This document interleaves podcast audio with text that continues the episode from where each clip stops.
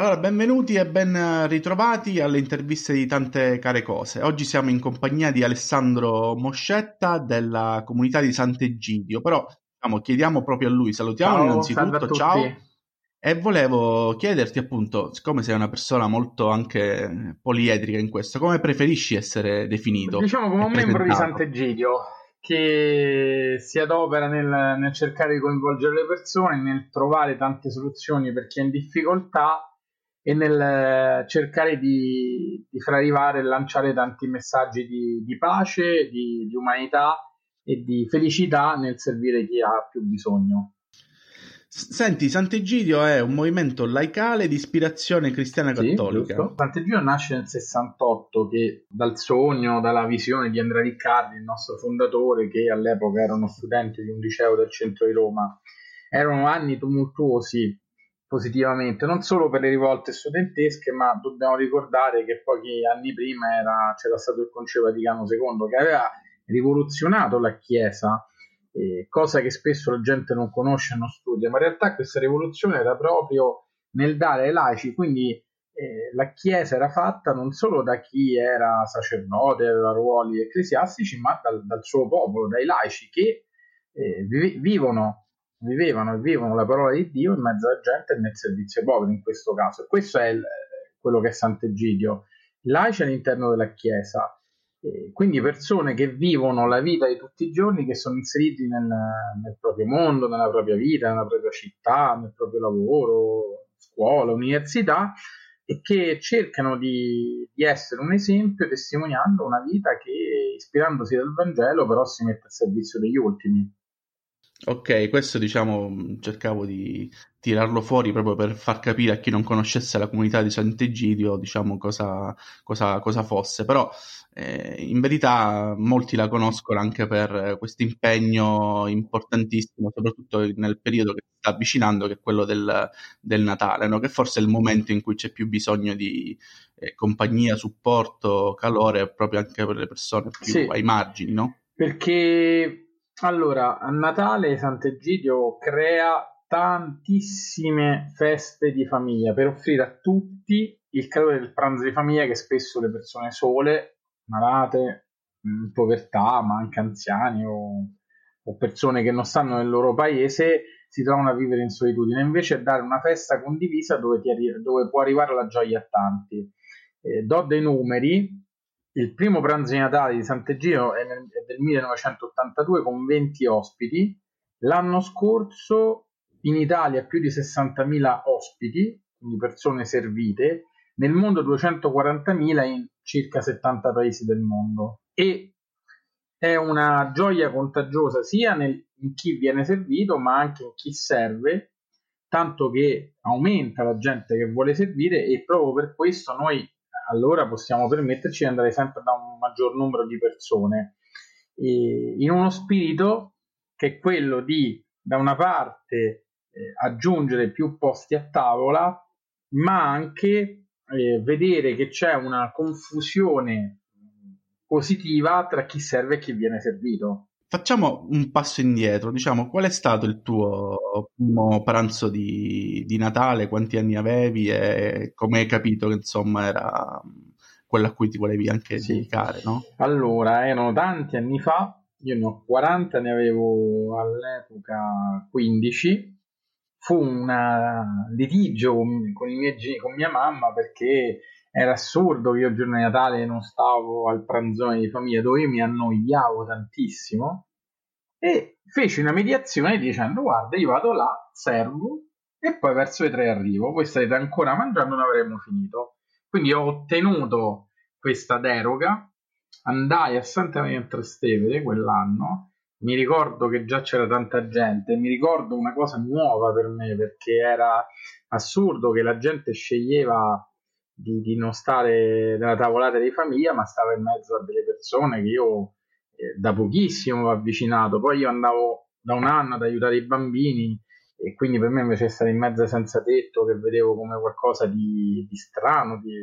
di diverso da me. E poi in realtà che è successo? È successo che l'incontro, come in tutte le cose della vita, ti, ti cambia e il grazie di un senza tetto, una senza tetto che ti, ti dà un bacetto e vedere la gioia quando aprono il pacco che ha il loro nome, cose nuove e, e la voglia di, di, stare in una tavolata come se tu stai in famiglia. Quindi eh, è questa la cosa più bella che mi ha colpito, per cui ogni anno ormai,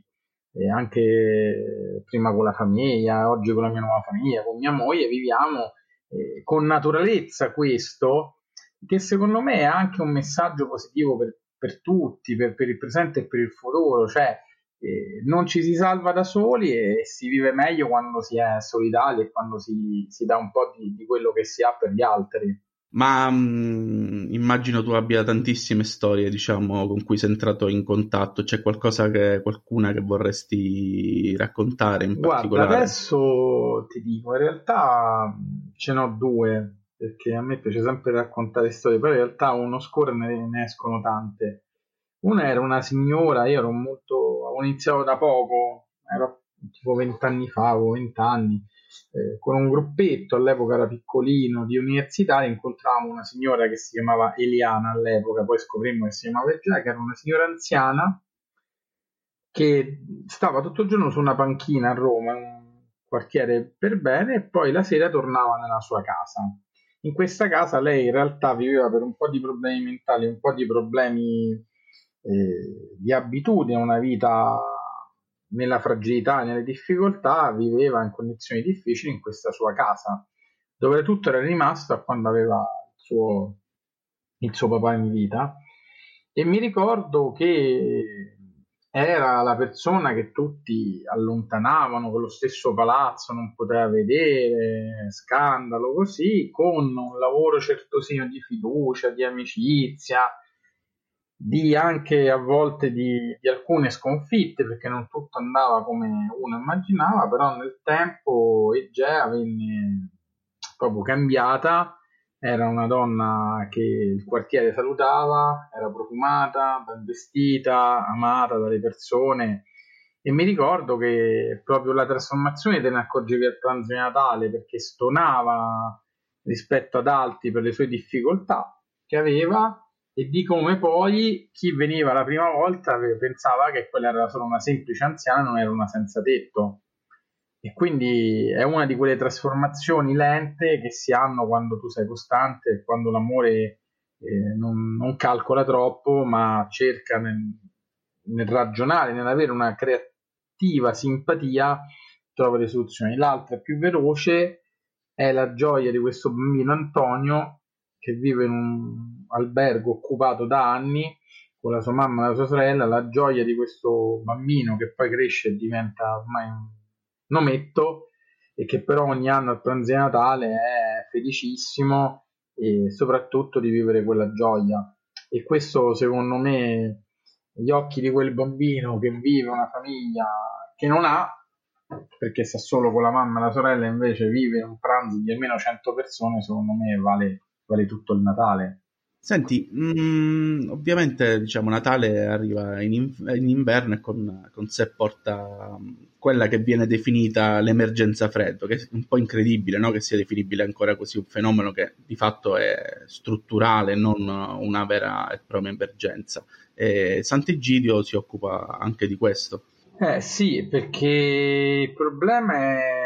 se pensiamo solo a Roma, pensiamo che l'anno scorso sono morte 15 persone tra novembre e febbraio per il freddo, per le condizioni di vita di strada. Questo è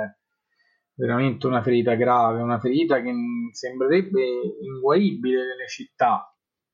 come Roma, che poi non ha la temperatura di New York o di Kiev o di, di Mosca o di Berlino. Però e succede che, che, la gente muore di freddo perché non c'è posto. In fondo eh, è assurdo che eh, tanto parliamo di migranti, tutto quello che vuoi, però se tu ci pensi nel, nel Natale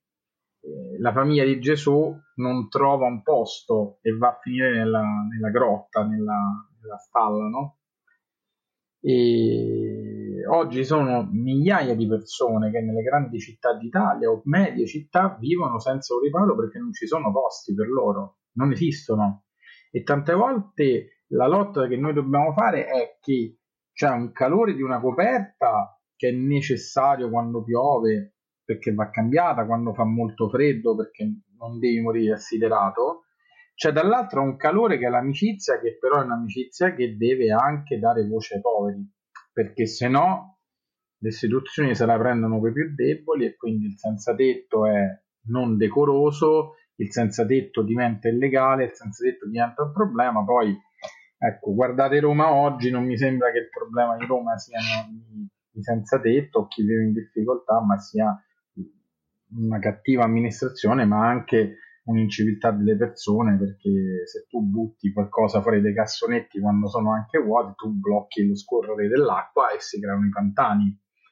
E quindi in realtà lottare contro il freddo è salvare delle vite, nell'occhio è chi salva una vita salva il mondo intero e noi ne salviamo perché quando diamo le coperte facciamo anche de- de- delle distribuzioni straordinarie anche tutto l'inverno con l'idea che andiamo anche alla ricerca di chi non conosciamo per, per, provare a salvare la vita, perché quelli che muoiono poi sono quelli che sono nascosti o vivono non, non, in un posto preciso e,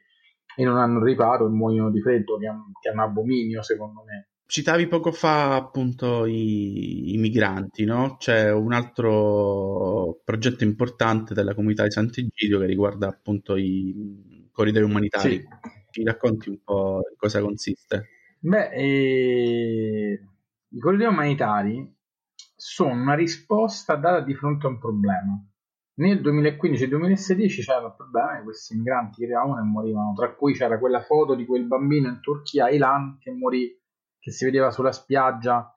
morto, piccolino così, sì. no? E la comunità di Sant'Egidio si è ingegnata, ha studiato e ha trovato questo, questo percorso che erano i corridoi umanitari che sono previsti dalla, dalla giurisdizione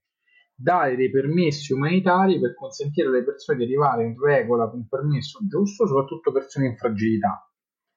E tra Italia, Andorra, eh, Belgio, Francia e credo Spagna siamo arrivati pochi giorni fa a 3.000 arrivi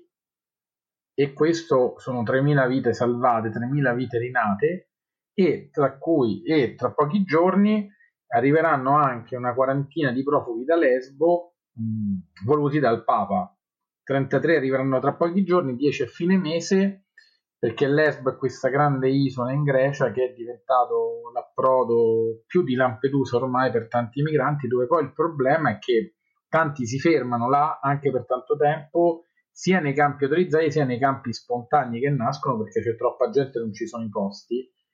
E però i corridoi umanitari hanno dimostrato anche che un modo civile, corretto, onesto e legale per arrivare in Europa c'è e questo se fosse eh, fatto su tutta scala europea e ancora di più dall'Italia sarebbe la risposta perché è tutto fatto in maniera regolare, le persone vengono salvate e dall'altro ha dimostrato che l'Italia, che è il paese che accoglie di più, c'è un paese con una grande capacità di accoglienza che va anche oltre a tanti schemi politici o ideologie perché uh, questo progetto di corridoi umanitari che si finanzia con alcuni sono con Sant'Egidio, le chiese evangeliche e valdesi, altre con la CEI e la conferenza episcopale italiana ci dimostra che però poi le persone vengono accolte dalle realtà italiane, quindi famiglie che hanno offerto casa, comuni piccoli che accolgono una o due famiglie, realtà associative non solo religiose che cercano di accettare e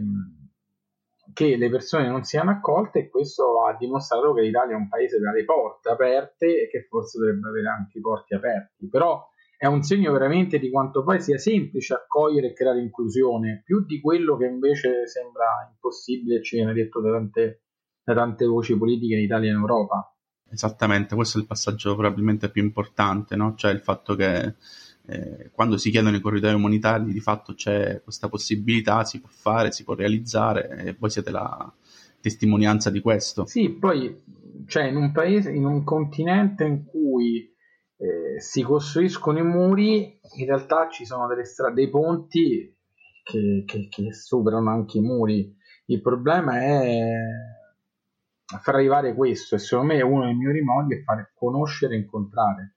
Eh, perché io ho sempre questa, questo, questa battuta che dice Andrea Riccardo, il fondatore di Sant'Egidio, racconta un'anziana che se la prende la, mentre guarda la televisione contro i migranti e uno gli dice ma guarda che la tua barante è del Sud America, è straniera anche lei, eh, ma lei che c'entra è diversa, io la conosco ed è proprio questo, riconoscere superare le, le, diffidenze e le differenze. E secondo me è questa la sfida, in fondo noi siamo andati quest'estate più di 100 persone tra luglio e agosto di Sant'Egidio Italia e qualcuno da altri paesi europei, siamo andati a fare delle vacanze solitarie di una settimana all'isola di Lesbo e si è aperto un mondo e un'energia anche di capacità di accoglienza e di incontro che poi è tornata in Italia di persone che si sono messe a raccontare la drammatica storia di giovanissimi che vengono dall'Afghanistan come dal Kurdistan e che hanno voglia di vivere, integrarsi che poi sono anche quelli che noi in Italia, quando ti capita di conoscere, vedi la loro voglia di vivere, integrarsi, vivere la loro giovinezza insieme agli italiani. Senti, hai detto porte aperte, accoglienza, calore, quindi facciamo, riannodiamo tutto. Eh, l'appuntamento più a breve termine è quello del, del Natale, poi diciamo le altre, altre attività appunto continuano durante tutto, tutto l'anno. Sì, Adesso diciamo da, da, questa settimana abbiamo iniziato anche dal, dal, da oggi è partito anche il messaggio sull'SMS solidale e di Sant'Egidio c'è questo numero che, con cui si possono donare 45586 sia il messaggio sia le telefonate che sono una valida, un valido modo di raccogliere ma la bellezza è quello che tutti possono aiutare e quindi c'è anche una un nostro essere eh, in tanti modi in uscita dalla strada, dai social, dal coinvolgere i colleghi nel mondo in cui viviamo per dire alle persone che tutti possono contribuire dal, dal venire a servire il giorno di Natale, eh, dal donare doni nuovi che noi diamo a ogni invitato al pranzo di Natale, a cucinare, a offrire aiuto, a offrire donazioni, quindi ci sta un mondo di di, di possibilità e nel sito sant'egidio.org viene continuamente aggiornato tutti i luoghi di raccolta e di incontro in Italia, in Europa e nel mondo. E questo io ci tengo perché tante, gente, tante persone poi ci contattano perché eh, sentono il bisogno di fare qualcosa di utile mentre invece il rischio che diventa solo il consumismo. Hai detto, hai detto tutto e speriamo appunto che siano sempre di più anche i piccoli quindicenni come eri tu, no? Cioè, eh. quindi quelli che si avvicinino alla nuova, eh, una nuova generazione, no? Sì, poi noi un po' di, di segni li vediamo, c'è questo bellissimo movimento di Sant'Egidio che si chiama Giovani per la Pace o Youth for Peace, quindi eh, questi giovani di Sant'Egidio che vivono con entusiasmo il servizio ai poveri, con bambini, anziani, migranti, senza tetto, e che sentono il bisogno di, di toccare il cuore dei loro coetanei. E questo secondo me che noi chiamiamo una global friendship in un mondo in cui sembra il, che il vivere per se stessi sia la, la, nuova religione, invece c'è un messaggio positivo che è proprio quello del vivere insieme. Italiani, europei, nuovi europei, gente di tutto il mondo. Grazie mille Alessandro, a presto. Grazie a voi e buon Natale.